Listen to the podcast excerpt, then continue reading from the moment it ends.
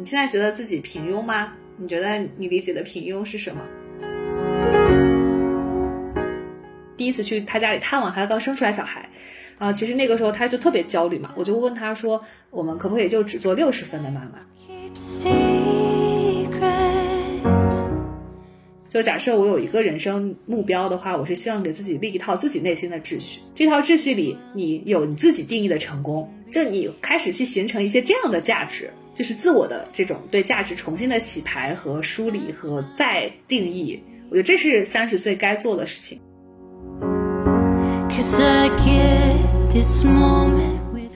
Hello，大家好，欢迎大家收听小火慢炖，我是一凡。啊，那我们在上一期呢，跟紫嫣一起聊了很多关于我们的工作，还有我们对工作的一些理解和想象的话题。但我们觉得意犹未尽，然后再加上我们力气真的很充足，所以我们还要再聊一期，大家鼓鼓掌。耶！两个话唠聊天就是这样。然后现在夜已经深了嘛，然后我们其实还是很想要聊一下，因为当时在呃和子燕一起准备播客的时候，其实聊到了一个关于我们目前三十岁上下的一个状态的问题。然后嗯，今天很想通过一个呃真心话大冒险（括号只有真心话）。的几个问题的方法，我们可以聊一聊一些跟三十岁上下有关的状态、心情，然后我们目前对生活的一些想象和理解吧。嗯，那回到最开始的部分，我们就先呃欢迎子燕再次来到我们的播客。嗯，大家好，我是子燕。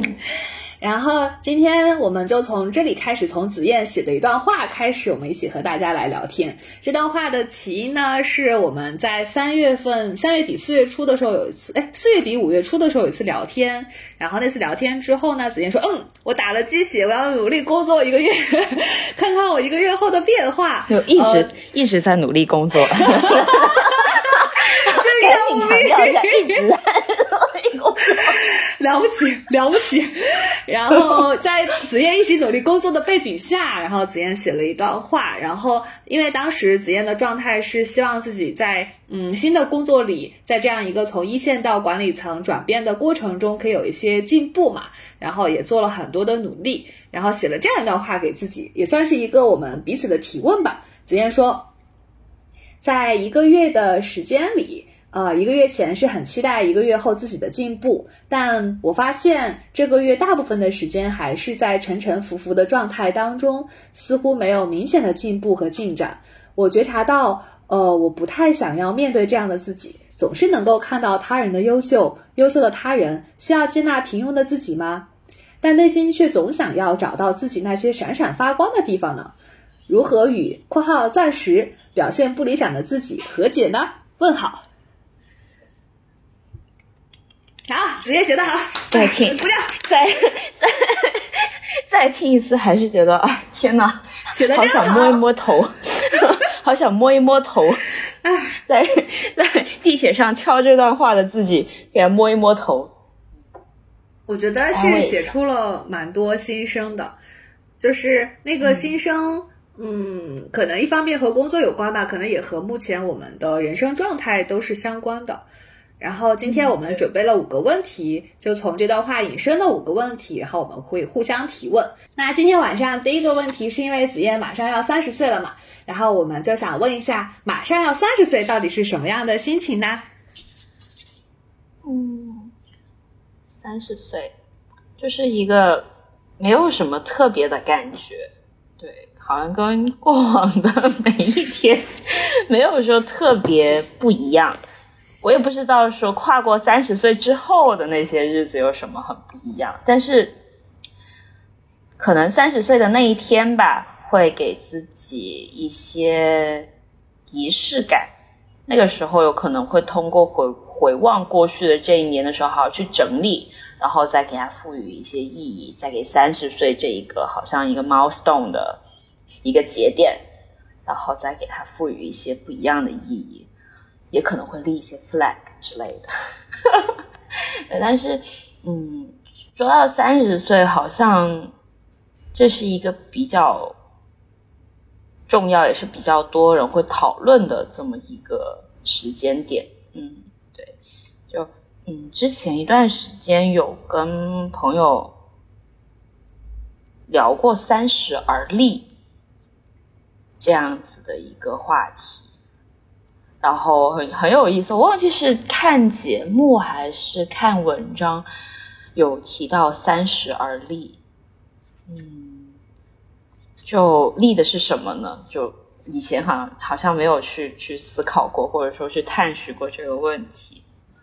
可能都是成家立业的那种立，三十而立，对。但是，嗯，三十而立现在更多的是对自己形成一个怎么样的自我，怎么样的一个价值观？因为我觉得有可能二十岁跟三十岁自己都是都是在形成形成自我的一个过程，或者四十岁也是形成一个不一样的自我的一个过程。但现在这一个节点，好像就也不是说刚刚刚从嗯。学院出来工作的那一种，还很多憧憬，很多探索。现在更多的会去思考自己身上的一些责任吧。对，嗯，在工作当中，在家庭，嗯，或者是在自己未来的人生道路上，对自己的责任究竟是怎么样的？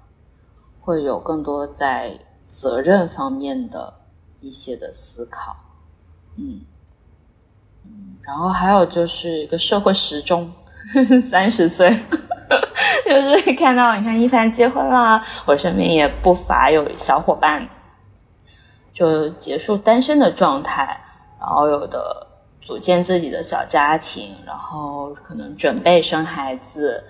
然后有的可能已经在育儿的道路上走了好几年了，对，然后也当然也还是有一些跟我一样也还是单身的朋友，对，嗯，大家的状态都都挺不一样的，大家的三十岁也不太一样，各自有各自的快乐跟不容易的地方吧。嗯，哎，你觉得三十岁老吗？不老呀。因为我记得，应该好多人都觉得三十岁其实是一个蛮大的年纪。嗯，以前是的吧？呃，也不是以前，就是在某一些情景下，好像是的。比如说在婚恋市场上，好现实哦这个问题。对，嗯，但是我觉得有可能这几年。风向有点变了吧？你看《乘风破浪的姐姐》，你就会觉得哦，三十岁其实也还是，就还是可以很多样的，还是可以很精彩的，还是可以充满活力的。嗯，王心凌到接近四十岁的年龄，还是可以甜心，还是可以爱你，很甜心，还是可以爱你。对，那就就感觉好像反而越接近三十岁。有我有我身边有很好的朋友是是三十三三十四的样子，但是也还是很年轻的心态。嗯嗯，反而在二十七八九这些年龄，好像会更加焦虑。有三十岁究竟代表着什么？就是三十岁好像一定要做成一些什么事情，比如说要一定要在三十岁之前啊结束单身的状态，然后。嗯，才可以在三十五岁之前生孩子，就是会有这些焦虑。但我身边，我记得我，因为我之前的室友就比我大几年嘛，就是三十多岁，他就比我更早进入三十岁这一个坎，对，迈过三十岁这个坎。然后我就问他，我觉得你觉得过了三十岁有什么不一样？他说其实没有什么不一样哦，有不一样就是，呃，没有那么焦虑了，反而。过了那段，过了那一个坎之后，家里人对你的催婚也没有那么的急迫了。嗯，就就三十岁之前反而就很着急，很着急；过了三十岁之后，反而就没有以前这么着急。就是一个，哎，我也发现了，二十九岁比三十一岁更焦虑。嗯，因为我现在三十一嘛，然后你二十九嘛，然后。嗯，我记得我二十九的时候也会想，我三十岁是不是一定要干到点什么？啊，然后你就剩一年了嘛，荒废了九年就剩一年了，然后最后一年到底要干点啥才能三十岁过得值得？就有一种，就有一种 deadline，deadline 马上就要来了，我的论文还没有开始写的感觉，就还蛮哎还蛮想蛮多的，但是反而一过了三岁，哦，三岁好像就是这个样子，好像也没有什么特别的感觉，嗯。然后你就会觉得哦，好像确实也没有什么必要那么着急。嗯嗯，但我觉得啊，这是一个人生过程，你可能到了三十九的时候，你还是会很焦虑。就人们好像对这个整数的时间总是赋予一些意义，你知道吧？就有一种二十岁的时候也会，对啊，就是二十三十四十，就好像这个一到这个整数过了一个十年，就感觉一定要有一些什么大的变化。嗯嗯之前不是有一个研究吗？说人身体上的细细胞什么是每七年更新换代一次的？你有看过那个吗？啊就是有一个研究，那如果按照这样的一个理论的话，其实人每七年就是一个崭新的自己了。就你就不是你了，你知道吗？你就是一个崭新的你，那你就算嘛。然后四七二十八，五七三十五，那要是这样算起来，二十八、三十五也都是非常重要的时间，因为你已经不是你了，你是一个新的你。就还是但这些细胞不蛮妙的是不是所有细胞都是在同一个时间更换的吧？啊，对啊，但是就是你选择一个哦。节点的话，你总会有一个时刻，你身上所有的细胞都嗯。repeat 更换了一遍，七年是一个循环嘛，很很神奇的，嗯，所以就还是有蛮多时间性的东西，大家是会有一个那个钟在脑子里的。然后你刚刚突然讲那个社会时钟的这个问题，我觉得挺有意思的，是因为就听到时钟嘛，我们都会觉得是时钟是走得快和慢的关系。嗯，但我现在突然有一种感觉，就是不论是因为我们在不一样的城市或者不一样的文化，又或者是呃那种现在所处的具体处境不一样，我觉得我们拿的不是一个钟，我觉得我们的钟还是挺不一样的，就是有的钟还真的走得挺快的，但有的钟其实人家还走得挺好的。嗯，因为我最近附近有好几个小伙伴到了三十五六岁才生小朋友，他已经完全嗯就是跳出了就是社会的某一个时钟嘛，他选择自己合适的时候去生小孩。但其实，嗯嗯，也包括我说周围有朋友可能到四十岁还是自己一个人生活，他可能就不不按那个时钟去生活，他是按照自己的一个钟在生活。嗯，我反而会觉得，可能到了目前这个时代，其实是可以给到一些新的选择，但我觉得也还是蛮苛刻的吧。就可能对于很多很多我们目前的嗯小伙伴来说，因为毕竟它是一个社会时钟，对，它就确实，在某一个特定的社会情境下，不同的社会文化背景下，它会不一样的。我觉得香港应该 对单身女性更友好一些吧？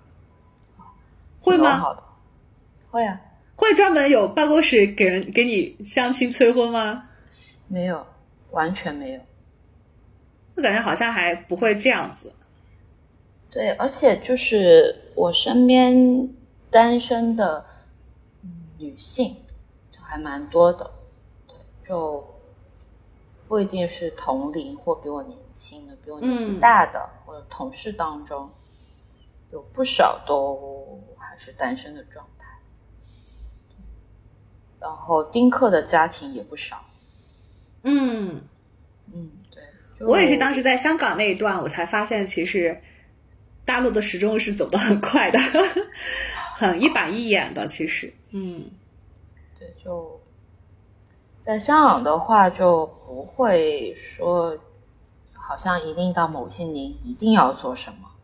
其实不仅是不仅仅是呃婚恋感情生活的这这一方面，像包括读书也是这样子的。像我们嗯。不是一般好像嗯、呃念研究生的话，一般都是嗯本科念完了，基本上马上就会念研究生嘛。嗯。对，内地是这样子的一个倾向，对，就是，但是在香港的话，好像大家都未必就直接，嗯，本科毕业之后直接念研究生的反而是在少数，嗯，蛮多的同学都是我们以前嗯，念研究生的同学不也是嘛？就香港本地的同学，好像有一部分都是啊，先工作了，呃，或者说是嗯，通过念研究生来转行的。嗯，对。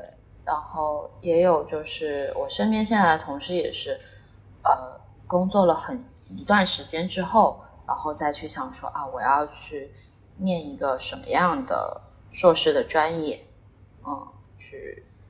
再去增值自己，我都是在职读的。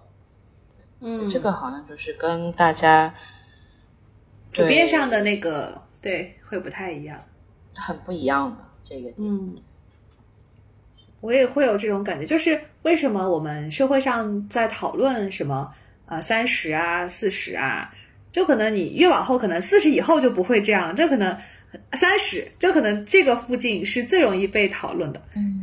那个被讨论的原因，我觉得有好几个吧。一个是可能在三十这个节点上，在传统的意义上来说，应该有一些人生很大的变化了。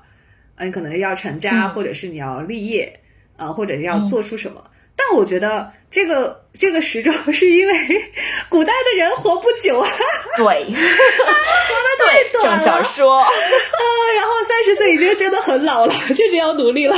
是啊，是啊，嗯，但对我们，既然如果按照书上说要活一百岁或者九十岁的话，其实三十岁是一个很年轻的年纪，而且在目前的社会里，三十岁做不出什么来是很正常的。我觉得正常的，嗯，就可能还是在一个蛮呃蛮起跑线的年纪，嗯，所以其实，嗯，很多时候社会上对三十岁有期待，或者把很多的时间线都压得很往前，我反而会觉得不利于这种起跑。嗯，你就老是很着急嘛。你要人家三十岁又要成家又要立业又要干这又要干那，你咋可能嘛？你一下子必修这么多课，你肯定会挂科啊！所以我反而觉得慢一点的那种状态还其实还挺好的，就是反而三十岁就把它当成一个生日过，一个阶段性的小节。但其实到了三十岁以后，其实还是有很多和二十九岁一样的心情。其实，嗯嗯，就不要给他设限嘛。我就觉得不要给某一个年年龄设限，三十岁一定要做成什么，一定要有什么样的成果，嗯，一定要什么阶段性的变化。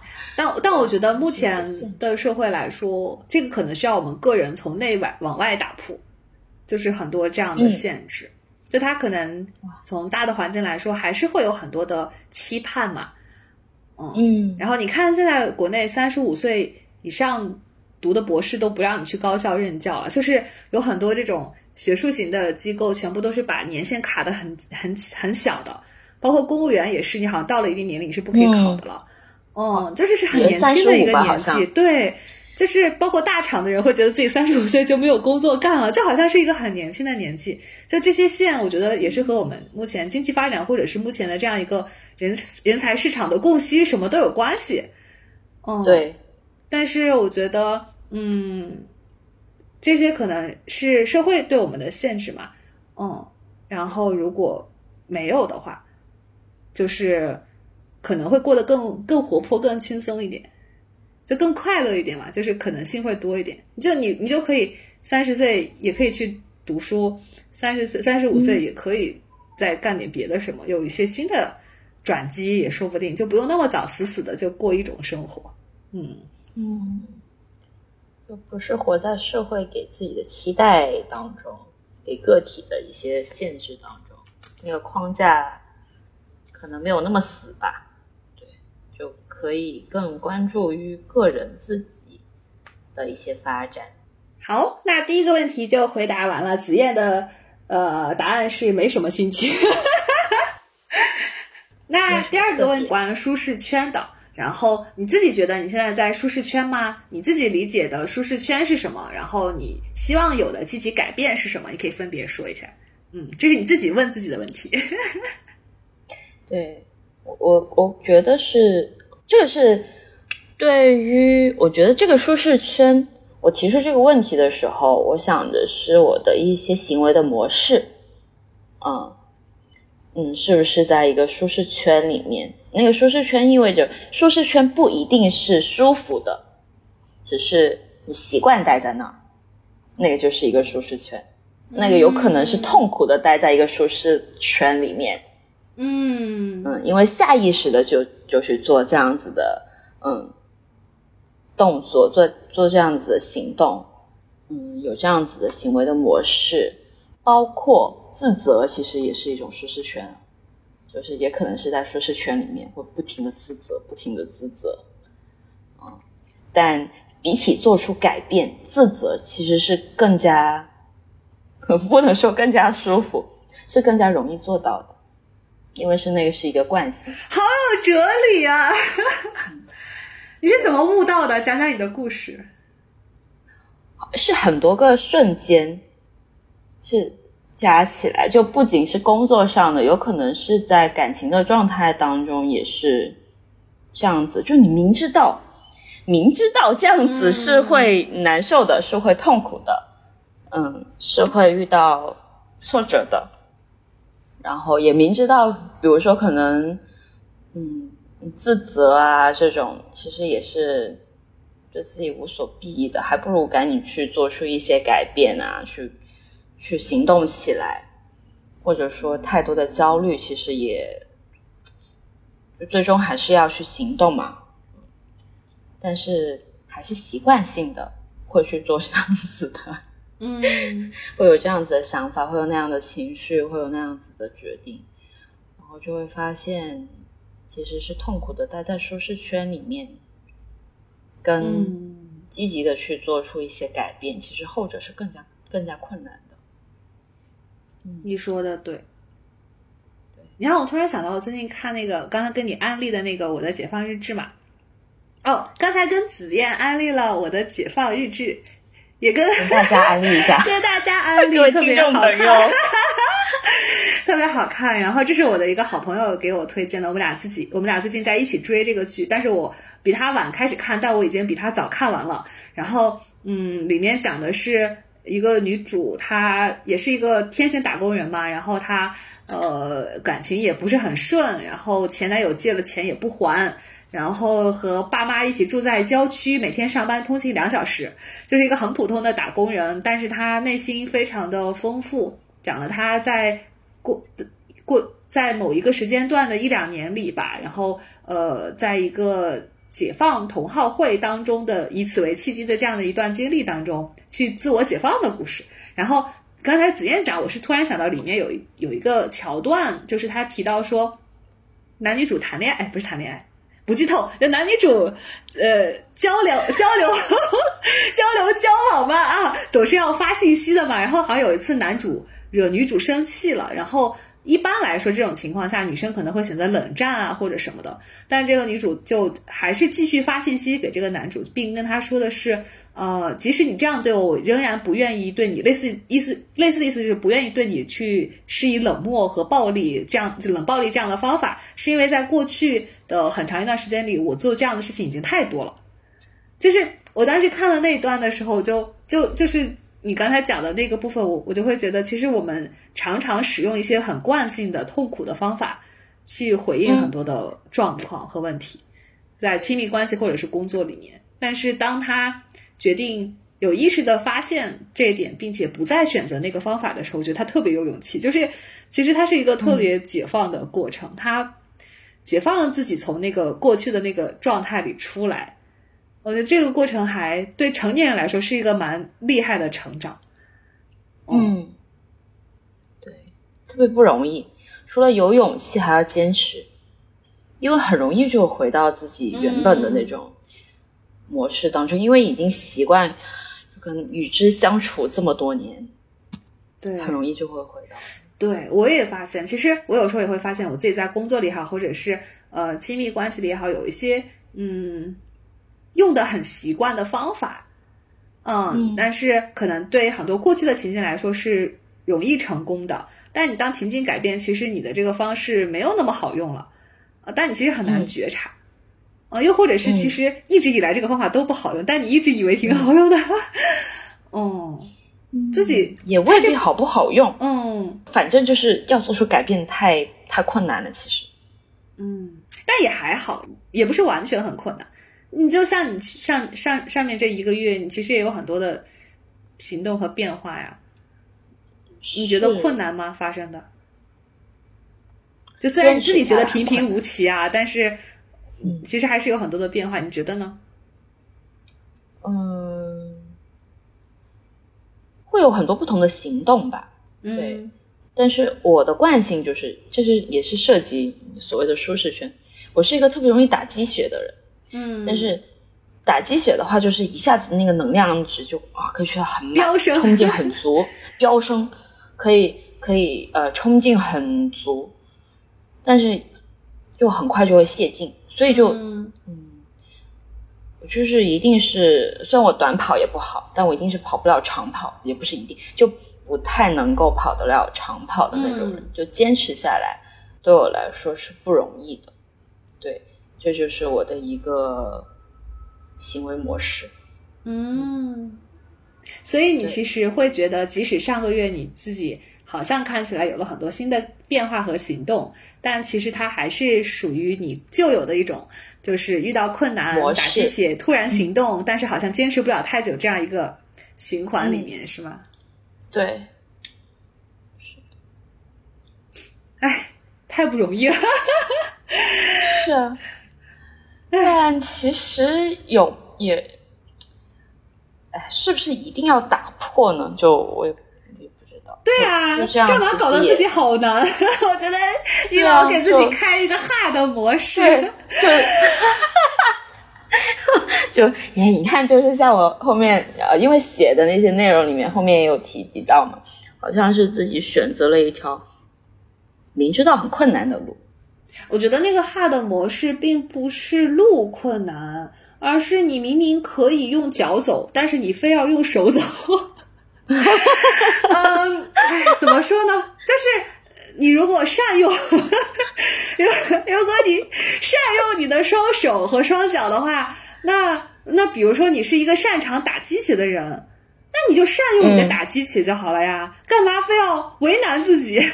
就是要用，嗯，要用一个别人擅长的长跑的方法。就是长跑，它是属于那种慢慢来嘛，就一走跑一个节点，一个节点，一个节点这样去跑。但像你打鸡血，其实类似于短跑，它就是有一个冲击和爆发力嘛，你就会阶段性的胜利和阶段性的衰退。那如果你善用这个模式，你就。打鸡血的时候你就多跑几步，然后摔跤的时候你就少跑几步，其实也挺好的呀。那就是人生有起有伏嘛，挺好的，挺好的一个状态。就我我反正因为这个我觉得是嗯嗯，就可能那个症结是在于我会去自我审视嘛，就你刚刚说的，嗯，会去审视，然后会去想说。怎么样才是所谓更好的一种应对方法？嗯嗯，对，我们去给他打分。嗯，对我会觉得，哎呀，应该是要慢慢应该是要用持之以恒的那种才是好的。我这种打鸡血的话呢，就是给一惊一乍的，就一下子就 能量值特别满，打鸡血。对，然后就哎，我这样子的状态是不是不适合做这样子的工作了？又回到了这样子的一个 对灵魂拷问当中。嗯，倒确实是一个很很很有知觉的觉察。不过我确实会觉得，嗯，打鸡血的方法也是，说不定是个好方法。嗯，说不定我会有这种感感觉。对，说不定也是一条呃独独具一格的道路。嗯，因为既然能给自己打鸡血，也是因为你的情绪和你的能量能够上到那个高度，你才能打得住鸡血嘛，不然你就对吧？你就也打不进去嘛，就是那个那也打不进去，那一定是和你的特质和你的一些能量的水平，就是你能够上去那个高度，你才能够打得进鸡血，也有可能。嗯，说不定换了另外一个你觉得更合适的行为模式，反而不适合你，也说不定。所以这也是我今天想跟你辨析的，就是 舒适圈和所谓的那个改变，到底我们有的时候是真正足够了解自己吗？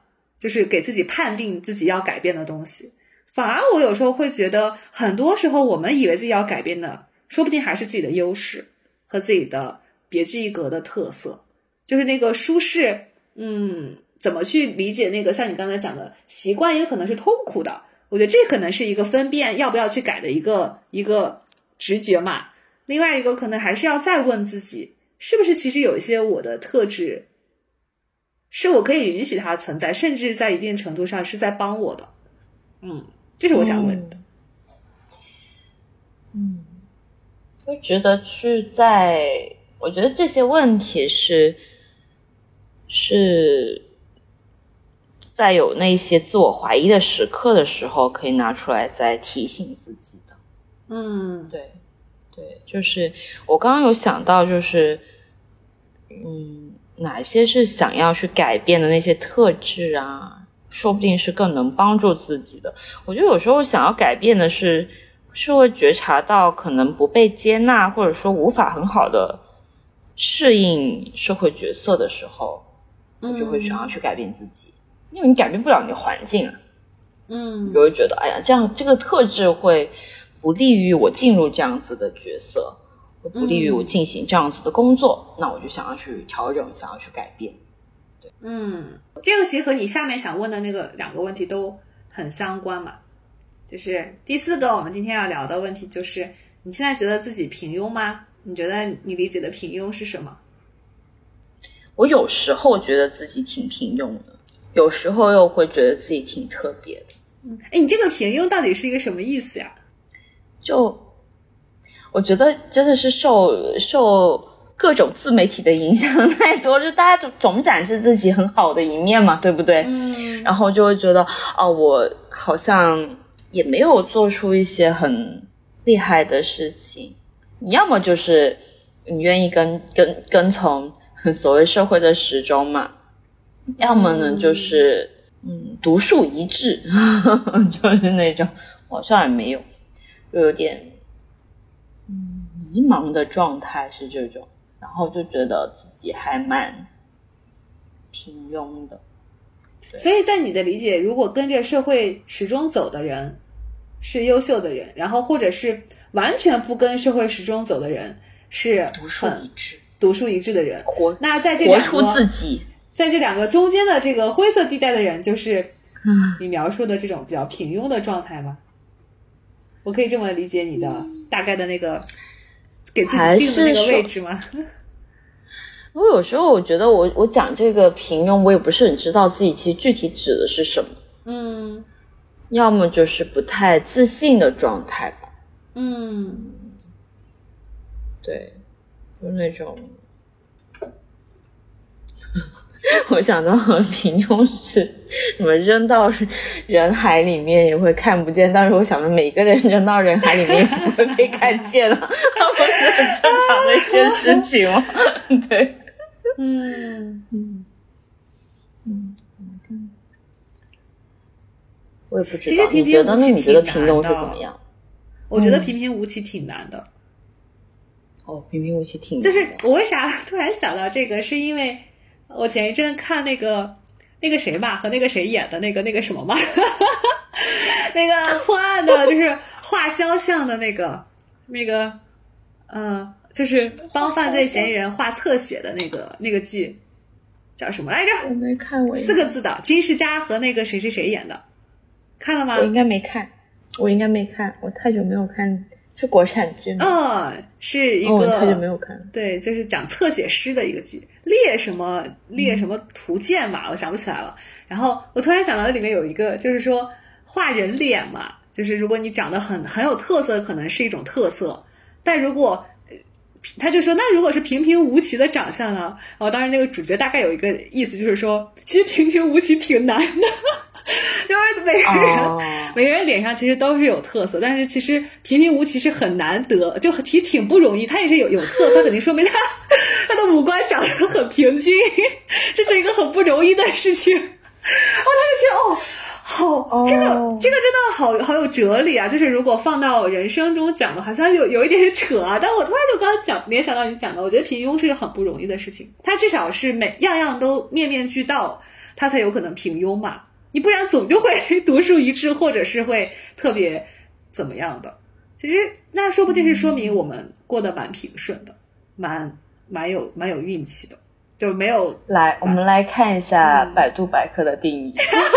神经病！我突然间，我觉得对啊，为什么？因为我觉得我们用嗯用词啊表达，普通都是建构出来的而不突出，碌碌无为。碌碌无为这三个字哦，你你可能更多想讲的是碌碌无为，是吗？碌碌无为吧，就没有什么成就，然后就做寻常的事，一生碌碌无为，寻常且不突出，依附如风，无法鹤立鸡群。嗯，那其实还挺幸福的。就如果能，就假设如果真的能这样拖长人生的去看的话，那种碌碌无为其实是蛮幸运的一个状态。唉，真好，好羡慕。神经病，我们两个就自己又把这个词解构了一下，重新上了一遍语文。确，但是确实是这样，就是我们是学这个的嘛，所以其实会更有意识的去解构一些现代的概念嘛，对吧？嗯、你后现后现代都是讲这个嘛，你要解构很多的话语，啊、嗯，话语中其实是有很多对人的一些想象的。那其实如果是解构平庸的话，我觉得平庸就是一种非常幸运的寻常。就因为寻常是太难得了，哦，假设我们能够以这样来理解平庸的话，我觉得如果平这样是平庸的话，我觉得平庸不是需要接纳，是需要庆祝，哦、好幸福！突然间觉得哇，就等于就是他一生也没有经历过什么大起大落，对啊，对呀、啊，那就很顺利的过完了，对啊，一生。哦。然后可能体会的都是一些很细碎的人生的酸甜苦辣，都是很很简单，哦、甚至在电视剧的那些 drama 情节，他都不会碰到，是一些非常平淡的生活。哇，这样的生活，这样的人生，多么的美好！嗯，所以其实我们应该都做不到平庸，我们没有这个能力做到完全平庸。我觉得不是，就是这是一种感受，嗯、因为我觉得你回到日常时候，为什么会烦恼呢？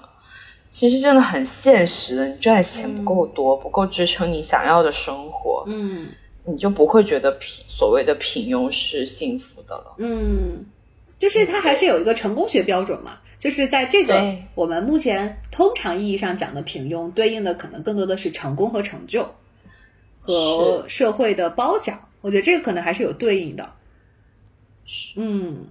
但我我个人会觉得，如果让我去解这个词的话，我觉得目前社会对成功的定义，如果按照完全按照社会的定义来说的话，可能目前世界上，呃，就比如说按小红书上吧，小红书上假设有一个亿的用户，可能真正能够去达到有这种 UP 主才能，他能够去 UP 这样成功生活的，可能只占这一个亿里面的，可能也就是五千人。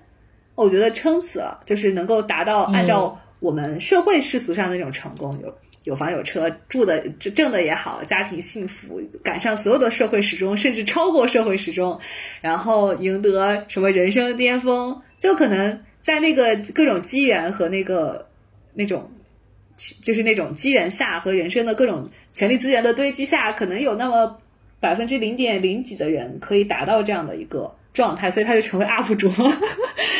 然后剩下的人，剩下的人就只能刷嘛，就只能看他嘛。对啊。但你说，嗯，其实，在这种成功剧本底下，绝大部分人都是失败的。就是所谓的用那个在这里平庸，如果是一个负面词的话，其实绝大部分人都是负面的，因为他不可能达到那样的一个人生高度，或者那个高度，以他的呃背景也好，或者以他的努力程度，或者以什么也好，他其实并不是他的一个生活的方向。嗯，我觉得那个平庸背后得有一个标准对照。那按照目前社会的标准，可能是这样的一个标准的话，嗯，我觉得绝大部分人是平庸的。那我们就是属于很普通的人啊。对啊，就很普通，就可能是这样吧。嗯，但是也会有自己觉得自己不那么，我觉得跟自己呃觉得自己特别的一些地方吧，因为。事实上，就是每个人都都是独特的。嗯，但我觉得，如果这成为一句套话的话，其实很难唬骗到你自己。就是，嗯嗯，自己是独一无二的，我总会有闪闪发光的地方，因为太不具体了，就会变成美国大电影里面的一些洗脑话语。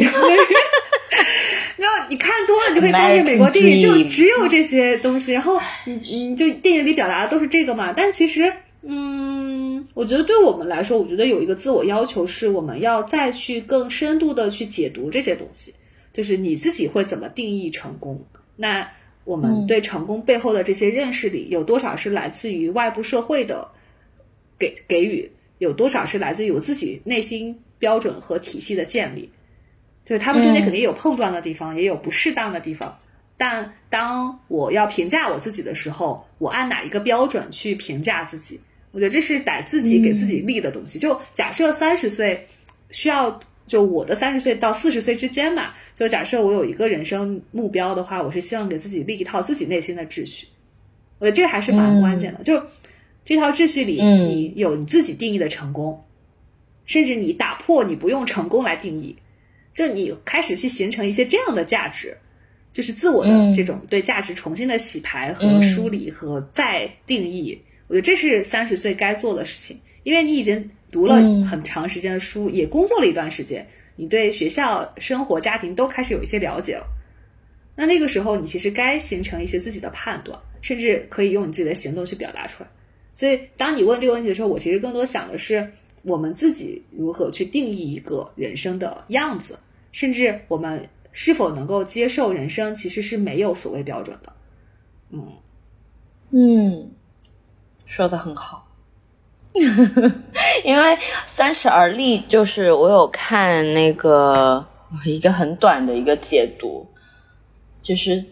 立业立家之前是要立身嘛，就是其实就是你所说的，就是你要去建立自己的那一个价值观、价值体系，包括怎么去看待自己、看待你身边的社社会、你所处的社会，其实都是要去建立的，在三十岁这个阶段。嗯，因为我有的时候会觉得，嗯，挺心疼我的小伙伴们的，就是。呃，大家到了三十岁上下，其实都被很多的社会标准束缚着。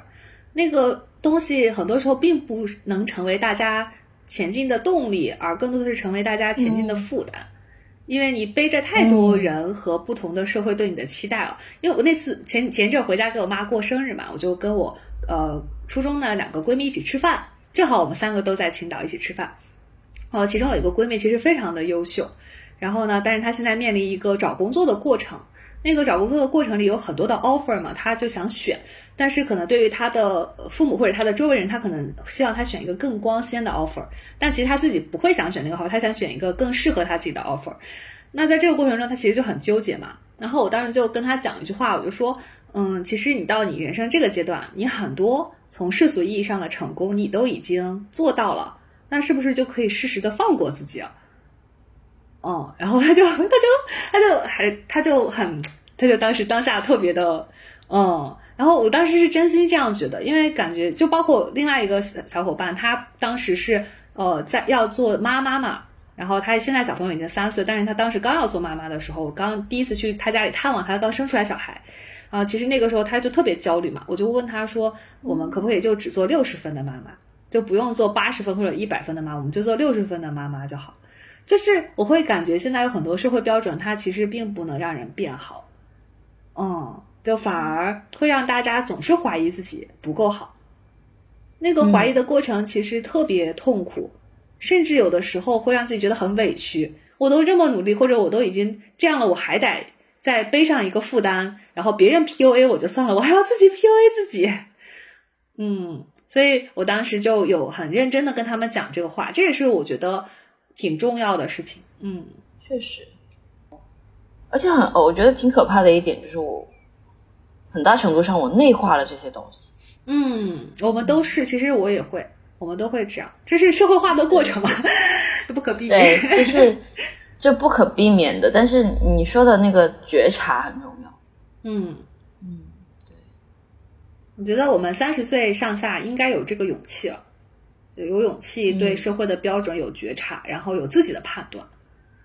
嗯，虽然有一些判断之后，你可能还是会跟社会的标准，但没有关系。我觉得这个觉察只要有了，它就和没有是不一样的。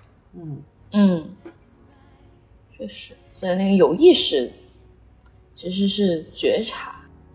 好啦，那我觉得我们今天聊了真的好久好久，然后也很啊，有很多的地方都可以回头再回回回看，细细回味。嗯，然后那我们今天的节目就录到这里啦，然后也谢谢子燕，我们谢谢这个愉快的晚上，那我们就拜拜。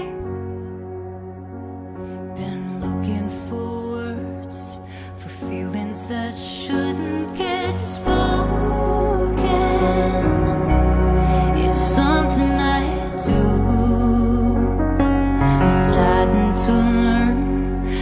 silences shouldn't